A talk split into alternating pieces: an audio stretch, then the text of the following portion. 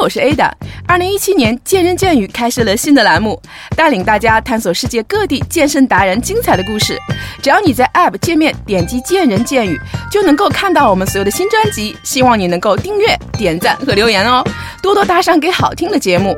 栏目现在征集有故事、好玩、愿意分享的小伙伴，添加我的微信号 Ada 二六幺幺，期待你的加入，拉你入群，和我们一起周游世界，体验不同人生。我们今天节目嘉宾可以说是健身圈的资深前辈。二零零三年，亚洲健美联合会授予他亚洲健美资深教练的称号。二零零四年，世界健美联合会授予他世界健美贡献奖。他成为我国获此奖项的第一人，也创造了中国健美的几项第一。我国第一个荣获亚洲男子健美冠军的运动员。第一个首次参加全国健美大赛就获得级别冠军和全场冠军的运动员，他到底是谁呢？有请我们今天的嘉宾秦老师跟大家打个招呼吧。嗨，大家好，呃，我是秦成勇。欢迎这个秦老师啊，因为可能我们那些听众对秦老师还是有那么一点点陌生啊，因为秦老师比较低调，而且进入这个圈子真的是非常早，而且我像我说是呃非常资深的呃元老界的这个元老级别的一个前辈啊。秦老师，那我们还是想先了解一下，您大概什么时候开始这个健身的？当初呃为什么开始去想到健身的呢？啊，我走上这个健美之路的这个原因哈比较简单，其实我是通过看了那个电影哈，你像史泰龙演的那个第一滴血，啊第一滴血，还有那个施瓦辛格的那个独闯龙潭啊，感觉很震撼，觉得男人啊能练到这个程度哈，非常的羡慕啊，非常的想想成为那样。嗯嗯嗯嗯，所以说可能也是当时由于这个电影的原因，也想有那样的身材是吧？觉得很 man，然后很酷。对对是的。但是 那个年代好像。有健身房吗？你你你聊聊，你这这第一次，你你怎么去找到健身房的？是很多那个健身爱好者问我啊，你看你们出生的一个那个比较偏僻的一个一个一个县级市里啊，县级县城里边啊，不，并且我的家都在农村里，嗯，呃，这么时尚的项目，那个年代是是比较少，连大城市都比较少，大城市那个年代是是很少有这个有这个健美，嗯，呃，我知道健美呢，还是也是通过从那个健与美杂志。嗯，才知道有啊，原来是健美是这么回事儿。嗯嗯，所以说也是通过这个最初的一个电影，然后还有这个杂志《健与美》，真的在这个圈里是非常非常老牌的。而且对，还有一个关键点是，我我们当地哈，呃，就是在山东省，呃，我们那个城市叫新泰市。嗯。然后是新闻矿务局，那矿务局里呢是煤炭部的一个一个健美和举重的一个训练基地，在那个那个地方。嗯。然后这个地方呢，就是这个，可以说现在哈健美的是个叫健美健美的这个训练基地吧。嗯。呃，现在这个健美的训练基地，或者是中国健美的一个摇篮那个地方。哇，那您还 很多健美冠军啊，很多的健美冠军像像亚洲早期的冠军、全国冠军，很多都出在那个地方。那您还是很幸运啊，既然有这么一个机会和场地啊，然后可以让您去呃开始自己的这种梦想，或者有一个这样的一个场地。要一般人像您说的，那年头可能连健身房啊，大家都不知道是什么，你很难去。就像你有这种想法，你也不知道去哪儿练，怎么练，可能您您都不太清楚啊。所以说，您刚开始也是在那个你说的刚才这个我们的健身的地方去开始训练的是吗？对，呃，我刚开始呢自己练，然后呢自己摸索哈，看到健美杂志上。一些简单的，我就弄些哑铃啊、杠铃。我以前呢有一个举重的训练的一个基础。嗯。我在那个中学里边的时候，呃，有一次呢，就是煤炭部的有一个举重的教练。嗯。下去挑选那个运动员，挑选运动员的时候，我正在这个中学开运动会的时候，他觉得我哎个儿不高。嗯。然后挺矮，挺呃敦实的哈。然后肌肉比平常的那个那个同龄的人要肌肉发达一些，哎，就把我挑选上了，然后让我去集训。呃，大约我练了有大半嗯半年的时间嘛，后来这个举重教练说我有举重的那个先天条件不是很好，然后说这个关节比较硬啊，韧带比较硬，然后呢，这个从这个举重里边啊，从举重里边就退出了，有这个举重的基础，然后呢，我中学里上，然后呢又这么喜欢那个体育项目，呃，各种体育项目都非常喜欢，嗯，你像乘乘双杠啊，拉单杠，在。在这个中学里是比较突出的，嗯，所以啊，就非常喜欢这个运动，然后又开始认识到健美，然后就自己摸索开始练。嗯，那时候那，块儿呢，块头呢，就比同龄人要大一些。嗯，看过您那时候照片，所以说您还是有一定的这个呃运动和理论基础来支撑的，因为那时候肯定没私教啊，没也没人教你怎么练，是吧？是的，所以完全凭着自己运动员的一些底子和一些训练的方式，可能摸索着自己去慢慢去练出来。因为以前我也看过这个秦老师的一个照片，真的是当时练的是非常的好。那您当时后来怎么选择这个自然健美这一块儿？哦，就是我那刚开始练了以后呢。嗯，就是稍微有点快了，然后正好我我打听到了我这个老师叫就是王立进老师，嗯。啊，当时他我认识他的时候，拜访他的时候，他已经是亚洲第三名的那个成绩了，是中国的在国际舞台上健美里边是最好成绩了。嗯，我认识他以后，他就那时候就就收我作为一个徒弟吧，啊，然后就开始了那个正式的一个健美的那个训练之路。嗯，那提到这个自然健美啊，因为我们今今天也聊到这个自然健美，我觉得这个词可能跟很多的一些听众朋友啊，可能还不是那么了解这个含义啊，因为大家可能都是健身，你知道现在有很多一些什么呃健身比赛啊，但好像对于自然健美，大家并不是那么了解。呃，我想请一下我们这秦老师，能不能给大家普及一下什么叫这个自然健美和我们这个世界自然健美协会，能不能给大家去介绍一下？啊，好的。其实我们一开始坚持的，一直到现在坚持的，一直就是自然健美，就是我们没有使用过任何的违禁的啊药物啊，嗯。啊，包括这个，因为违禁的药物主要指的这个兴奋剂这一类啊，包括这个兴奋剂里边的，好比是类固醇类的，嗯，像生长激素啊，还有雄性激素啊，还包括一些减脂的那些那些手段的那些药品，嗯。啊，大部分都通称为兴奋剂，嗯。兴奋剂呢，呃，是这个呢，就是如果你使用兴奋剂的，可能你就通过啊这种非自然的这种方法来练习健美，或者是来进行比赛的，这肯定是一些不是自然的一个健美。嗯，我们从啊九十年代开始，一直都是奉行的，就是通过自然的饮食啊、科学的训练，这样来达到呃塑造我们这个形体啊，塑造这个健美的这个这个水平啊，一直呃。从全国比赛一直到国际比赛，一直到坚持到现在。世界自然健美协会是一个什么样的机构呢？世界自然健美协会呢？因为我就是通过啊，最近这几年哈，特别是从呃两千一零年以后，中国的那个健美市场哈，健美这个舞台上呢，就是药物的这种嗯健美呢，就是非常的泛滥啊。开始就是你像现在的那个健美舞台上，嗯，百分之七八十的选手都用过药物。并且是都是通过这个非自然那种方法，这种，呃，像这个用使用类固醇的就非常的普及啊，非常的普遍，并且呢，呈那个上升趋势的这个这个趋势非常的明显。嗯啊，然后呢，我觉得，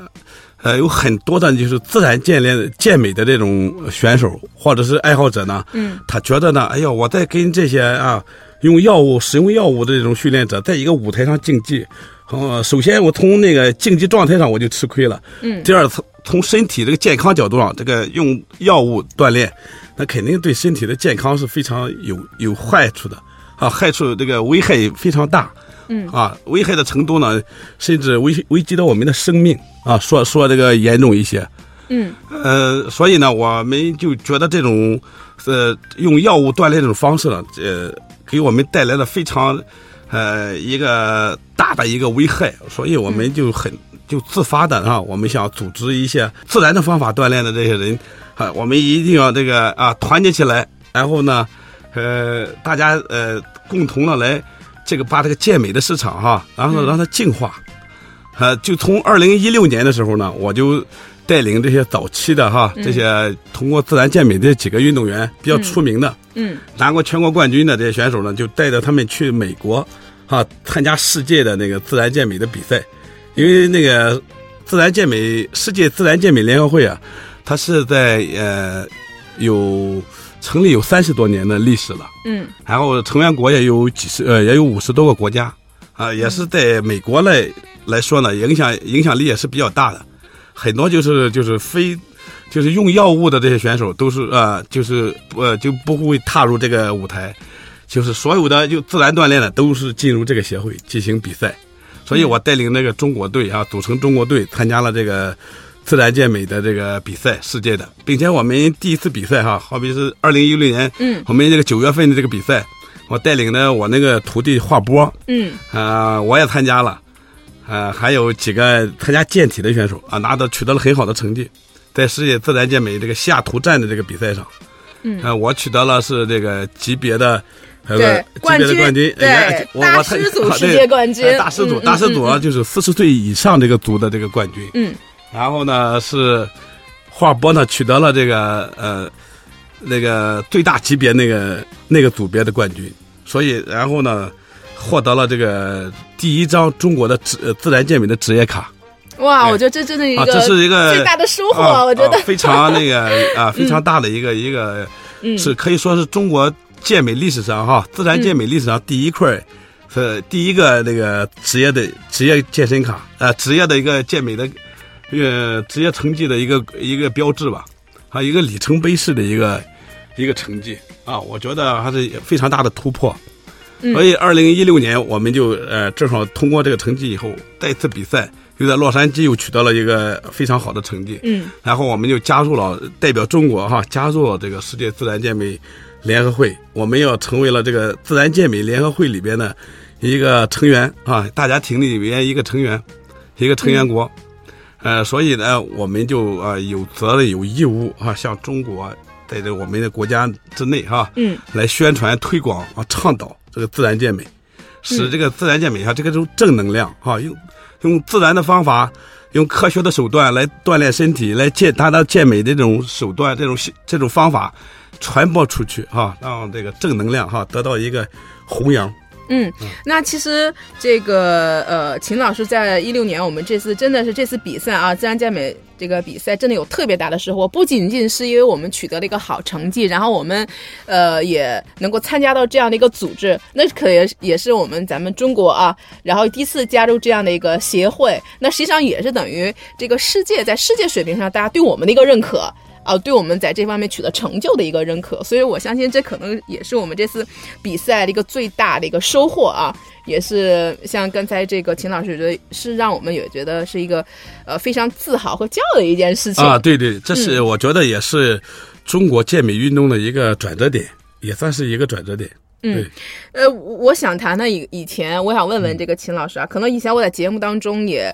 没有去刻意去谈这个话题，因为这个话题可能比较敏感。对对。因为刚才你说到这个关于这个药物的这个违禁品的，嗯，这个聊聊，以前我真的很少在节目上去聊到这个话题啊。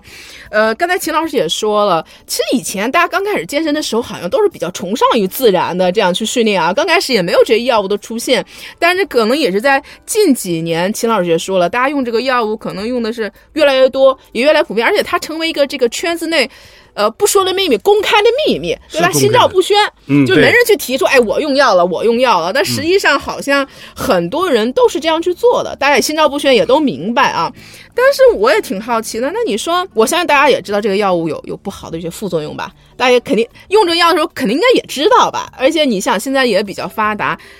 我就想。它为什么有这么大的危害？怎么还那么多人去用呀？它为什么那么危险？对自己有有伤害？这不是傻吗？我觉得啊，从那个某些点上，呃，是考虑哈，嗯，不用的，或者是呃比较这个呃奉行自然健美的人考虑呢，可能感觉不太理解。但是从另一个方面哈，是可以理解的。它有什么好处呢？因为大部分使用这些呃药物的就是选手哈，大部分是在这个呃比赛上比赛当中。呃，不不能很好的就是取得就是很好的成绩的，这是在大部分这种人呢，因为这种类型呢，就是很多人在比赛当中不太容易拿到前几名，嗯，然后呢，他的那个虚荣心也好，然后他这个呃成就感也好，然后驱使他，我想要拿到冠军或拿到前几名，他就走捷径，不想付出那么多辛勤的汗水啊，呃不。不想付出那个血汗呢，然后走一个捷径。大部分这选手都想走捷径，想在好比短时间内想拿到冠军啊，或拿到很好的成绩，但是又不想付出这么多的努力。啊，另外呢，还有一些呢，就是身体自身也有有一点的那缺陷。呃，如果用自然的方法嘛，很难能拿到好成绩。啊，除非我就用这个好比用药物啊，然后。使我弥补了我的一些不足，然后使我那个成绩会提提高的很快。啊，是有一些人通过药物啊来成就了很多人。嗯，这个也是因为我对这个药物可能也不太了解，我也想问问秦老师，那这个用了这个药以后，人会有个很大的提升吗？就是你的成绩、你的状态、你的身材有很大的提升吗？比如说一个用药的和没用药的，就最后展现给大家的，真的会有很大的差异吗？真的用药会有很大的优势吗？我我也比较好奇这个。呃，使用药物的好好自然的和非自然的这个差距还是比较大的，还是很大，是吗？对对对，因为。虽然这个药物哈，它对这个人的这个危害是非常大的，有有有的甚至危及到生命。你看，我举个例子哈，我说这个我接触的这个用药的这些选手，嗯，因为我很，我从两千呃年左右，我就跟美国这些职业选手就接触。你像惠勒，嗯，哦，你像惠勒这个温呃，就是他是奥林匹亚拿过第二名。啊，嗯，呃，也是这个世界这个职业级的这个最高水平的啊，基本上达到最高的巅峰状态，巅峰级别的，呃，惠勒，惠勒以后呢，他也，我刚开始的时候，我把他作为一个偶像，嗯，我还去他家做客，又去过一两次，包括啊我们去了那个美国的 Ghost Gym 健身房一块训练，后来，他呢。呃，就是我们当时拿着他很崇拜他，做一个偶像。嗯。后来他就这个呃，因为他长期的用药，这个肾肾脏坏了，肾脏坏了，然后呢，非常巧巧的一个巧合呢，就是一个教会的一个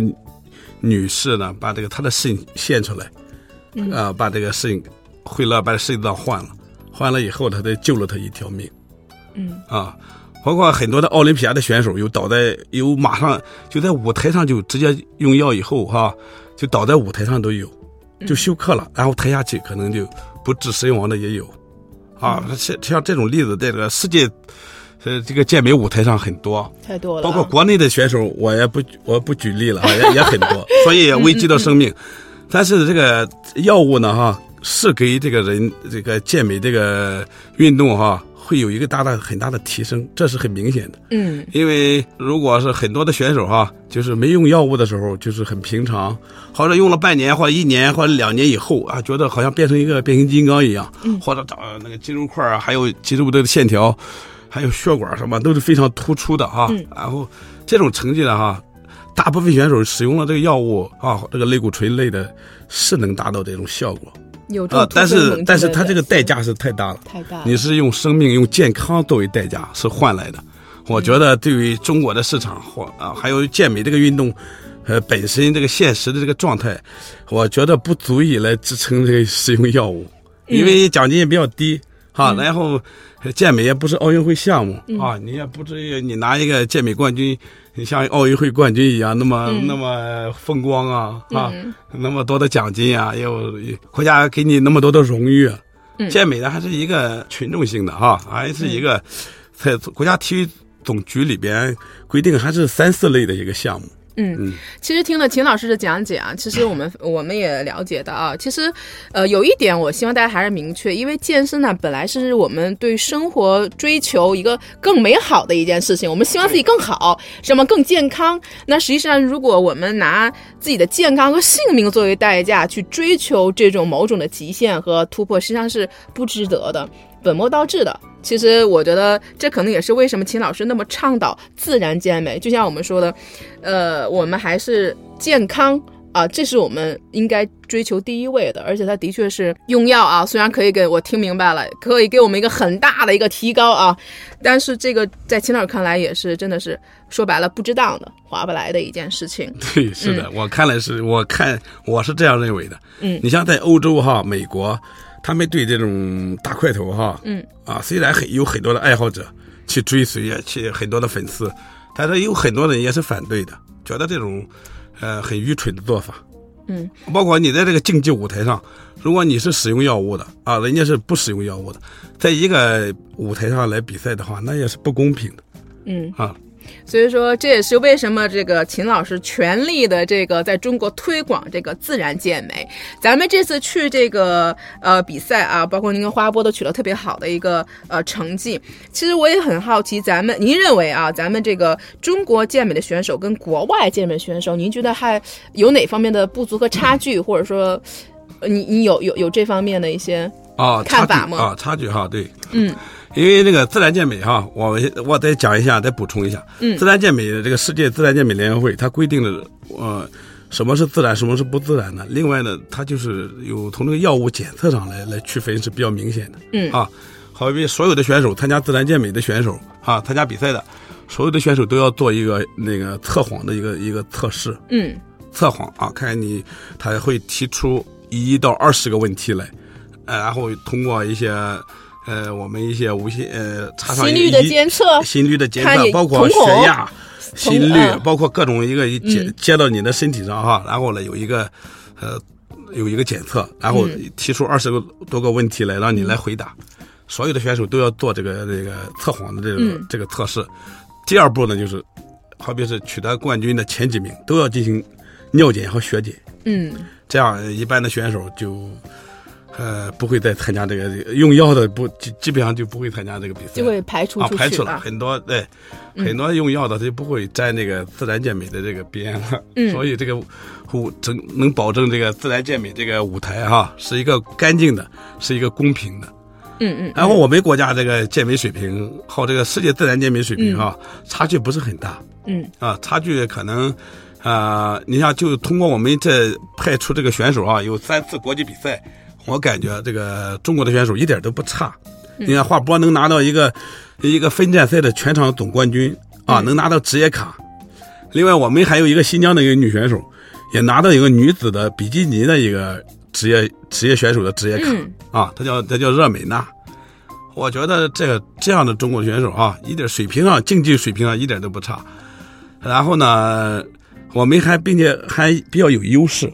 啊，因为在这个我们中国盛行这个药物啊，这个然后用这个类固醇这些东西锻炼的时间并不长。嗯但是在欧美呢，他们可能有很长的时间了啊，比我们中国要早很多，早很长时间。所以我们中国的很多运动员，大部分都是呃那个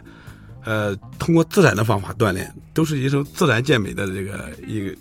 以这种形式来锻炼的。嗯。呃，然后从我们差的啊差距呢，可能一些那个饮食的方法上哈，一些、一些饮食的这个呃，好比是我们那个自然的饮食里边哈，呃国外的可能是对这个要求的比较科学、比较细致。嗯。我们做相反，我们这个饮食这个呃呃这个这个这方面就做的稍微差一些。啊可能没有系统，没有个体系。对对对您的意思说，国外在饮食上是有有一些系统和体系去，去更科学的去安排啊，对对，他们做的更科学、更更量化啊，更那个、更专业一些。我们呢做的好像这一方面比较业余一些，好比那食谱啊，嗯，好比呃用多少热量啊，嗯，脂肪含量啊，一天几餐呀、然后这个蛋白啊、氨基酸呀、维生素啊，嗯呃这个呃微量元素这些这个这个摄入量啊啊。呃，我们没有它这个那个体系那么那么科学啊、那么那么量化，嗯所以这方面我们要努力。还是要努力啊。对，其实健身我们经常说的最多就是吃、睡、练，对那吃还是挺重要的啊。然后还有个休息，还有练。那您觉得就是咱们从整个我们的这个训练体系上来讲的话，您跟您觉得跟这个呃国外的这个呃相比呃来说怎么样？我觉得训练体系上基本上是没有什么差距的、嗯啊，基本上的训练方法，包括是你不论是用那个韦德训练法则啊，还是用什么法则，基本上训练训练这个这个这个环节上，我们是一点都不差的一点都不啊，差有我们的嗯。吃苦的程度，甚至比他们都啊还要强一些啊，嗯。从这个训练角度上。当然，我们差的还就是刚才我说的这个饮食方面饮食啊方，面，营营养这个控制方面，热量控制方面，包括这个那个日常的那种饮食啊，因为中国人都喜欢这个美食嘛，没是吧？喜欢吃嘛我们这一一摆一大 桌的这个餐桌上这种美食哈、我们是都有习以为常了。但是在国外，这个饮食结构啊是非常科学的，呃，也并且呃长期在日常当中它就比较严格，所以我们在日常当中我们没有那么严格，没有那么认真啊，没那么专业，所以造成了好比是我们的肌肉质量，嗯，一看选手当中一看啊，我们肌肉质量没有老外的那个肌肉质量好啊，它的质感啊，然后肌肉线条啊，肌肉力度啊，这个好像比老外要差一些。嗯。其实还有一个问题，我也比较好奇啊，因为我觉得我们在健身其实是说，就跟那个练武功一样，其实是有这个呃基因和就像武林奇才。有的人为什么说这个，就像我们挑选选手的话，肯定对在身体骨骼比例和你的先天条件也是 也是有一定要求的。您觉得我们在这个基因方面，在这个呃整个的，就是说天先天条件上，您觉得跟国外的选手呃会有差距吗？我们这边会不会吃亏？啊，我觉得这方面国外、国外和国内差距不是很大，还好啊。但是呢，哈，就是，呃，什么样的选手能拿到好成绩？有的人选手啊，很练练短时间内拿到成绩了；有的选手练了很长时间拿不到成绩，这完全是他的先天占占据了很重要的因素。还是有有因素的，对对对，这个是非常的明显的。嗯，所有的好，不光是健美运动，其他竞技项目也是。对，如果你的基因比较好的，先天条件好的，你出成绩就快，你就能能拿到冠军。相反，有的人有缺陷的哈，基因条件说不太好的或很一般的，很难达达到顶峰，很难拿到冠军。所以我要努力也不行。对，我要想，也我你看，我要是选选选材的话啊，选一个健美运动员，我肯定要选那种，好比是呃这个力量比较大的，就说明他这个睾酮分分泌水平啊，嗯内分泌水平、激素水平都是比较高的啊，然后比较旺盛的这种类型的选手，这样呢会他会肌肉会。肌肉在同等的一个训练条件下，它比平常的它要要进步的要快，嗯，更容易出成绩，更容易出成绩，哎，对，嗯嗯嗯，所以说你看这个健美其实也是跟我们像您说的，跟很多竞技类体育一样的，也是有这个要选苗子的，对，要好的苗子，要好的苗子，你可能更容易出成绩，对，是的，是的，嗯，这就像我其他运动是一样的，好比姚明他一一伸手就勾到篮圈了。你在跳很很多选手还得先先去弹跳是吧？嗯，好比那游泳呢那那个那菲尔普斯啊什么的哈，那些他先天的就胳膊四肢都非常长，或者身材就非常适合游泳，所以你你再想后天去弥补是很难弥补，很难的。对对，这就是先天条件在这个运动当中起的这个作用啊，也是非常大的。所以现在哈，同的现在我们的训练技术啊，营养水平啊。嗯大家都一样，就看谁的先天条件好，谁的先天条件好，谁可能就能拿到冠军。嗯，更容易出成绩。嗯，对对。那作为我们这个自然健美界的一个前辈，有没有什么这个健身的一个独家的秘籍给我们听众分享分享？你好不容易来一次这个呃节目，然后也给大家分享了干货，比如说会给大家，哎，有没有一些什么样的一个健身方面的一个建议，能够给我们的听众爱好者？好，嗯。呃，我觉得哈，那个，因为我从呃练健美到现在也有二十多年的这个时间了，嗯。啊，呃，从中呢也摸索出了很多的一些训练方法，但是现在我觉得网上流行的好比是，呃，有有的是教练哈知道什么指哪打哪了，或者有的这个体训练体系那个训练体系。太多了，现在，啊但是我觉得那些哈，嗯，很多都是些，并不是很科学的，啊，误导一些那个健身爱好者。啊，误导一些锻炼者。其实这个健美的锻炼哈，呃，要保持几点就够了。嗯啊，要是有一个非常规律，啊，第一是要规律。规律指的是什么？你训练要规律啊，饮食要规律。嗯啊，然后作息时间规律了以后，你的身体啊，然后它会有一个非常好的一个反应啊，要包括你的竞技状态，还有你的那个运动成绩，都会有一个很好的一个反应，能反映出来。好比训练技巧是有的，但是呢，我我反对哈，很多的很多的爱好者哈，一上来他不具备一个基他这个基础水平都不具备，他要他就要用一些高级的训练方法和一些手段，就想运用一些训练技巧，我觉得那是不足取的。就像你盖楼一样，你肯定得先挖地基，挖地基一层二两层，然后越盖越高，是这种啊一一种一种一种方式。很多选手不想不想挖地基了，一下子就想盖出一个大厦来，走捷径，走捷径，对他肯定歪的会很快，并且这个这个楼会最终也会建立不起来。这是健美，就是其实道理是一样的，所以我们还要从基础做起啊。很多这个初级水平的，你就要练习一些，按照初级训练手段那些进行训练。你到了中级、高级以后，然后逐渐的升级。这样的话，你会你的这个进步会循序渐进啊，然后会逐步的提高，啊，包括一些瓶颈期也会能够打破。很多人一呃走捷径的啊，包括练了很多的那个很多误导的一些一些方法吧，嗯，啊，好像就半途而废的很多啊。我觉得这方面要要避呃，还是脚踏实地的啊，然后呃，科学的这个训练啊，那饮食也需要科学，然后自己总结自己的这种一一套方法。冠军的训练方法不一定适合你啊，因为我们健美是一个个体的啊，都是通过自己一个人的呃去训练去比赛，呃，它是不是一个团体的啊？每个训练方法，冠军的训练方法好，什么什很多呃教练总结的方法。用在你身上也不一定很适合，所以你这个你在平常动当中的哈，你一定还要动脑子。因材施教，对，还得是有有个异化差异的。对，要要要要学会动脑，要会考虑。好比这个动作啊，这个冠军用的这个动作，我可以试，试了以后，哎呀，我觉得这个对我效果也非常好，那肯定是好的方法。如果这个方法呢，用到我身上以后，我觉得哎呀没有什么反应，效果也不好，可能对我就不太适合啊。虽然是冠冠军的方法。但是它也不会不适合我，也不是我对我来说也不是那个秘籍，也不是 是吧？所以我觉得还是哈要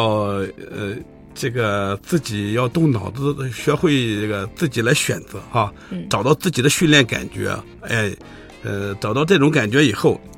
呃你会不断的进步。嗯呃我在健美杂志上以前哈前。早期的健与美杂志有我一个叫秦成勇专栏，嗯，我写了很多的那个那很多包括训练营养的文章，嗯，我还写了一篇文章叫那个训练跟着感觉走，啊，那个道理呢，基本上跟我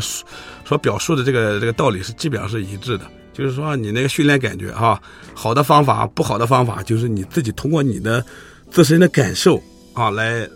啊变成自己的方法。很多人问我，你有什么那训练的秘籍？练了这么多年了哈，呃，那个绝招是什么？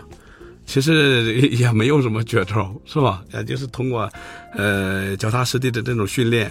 然后一些比赛技巧啊，还有训练技巧，可能我用语言表述不太好表述，嗯啊，然后呢，或者是很多选手可以我从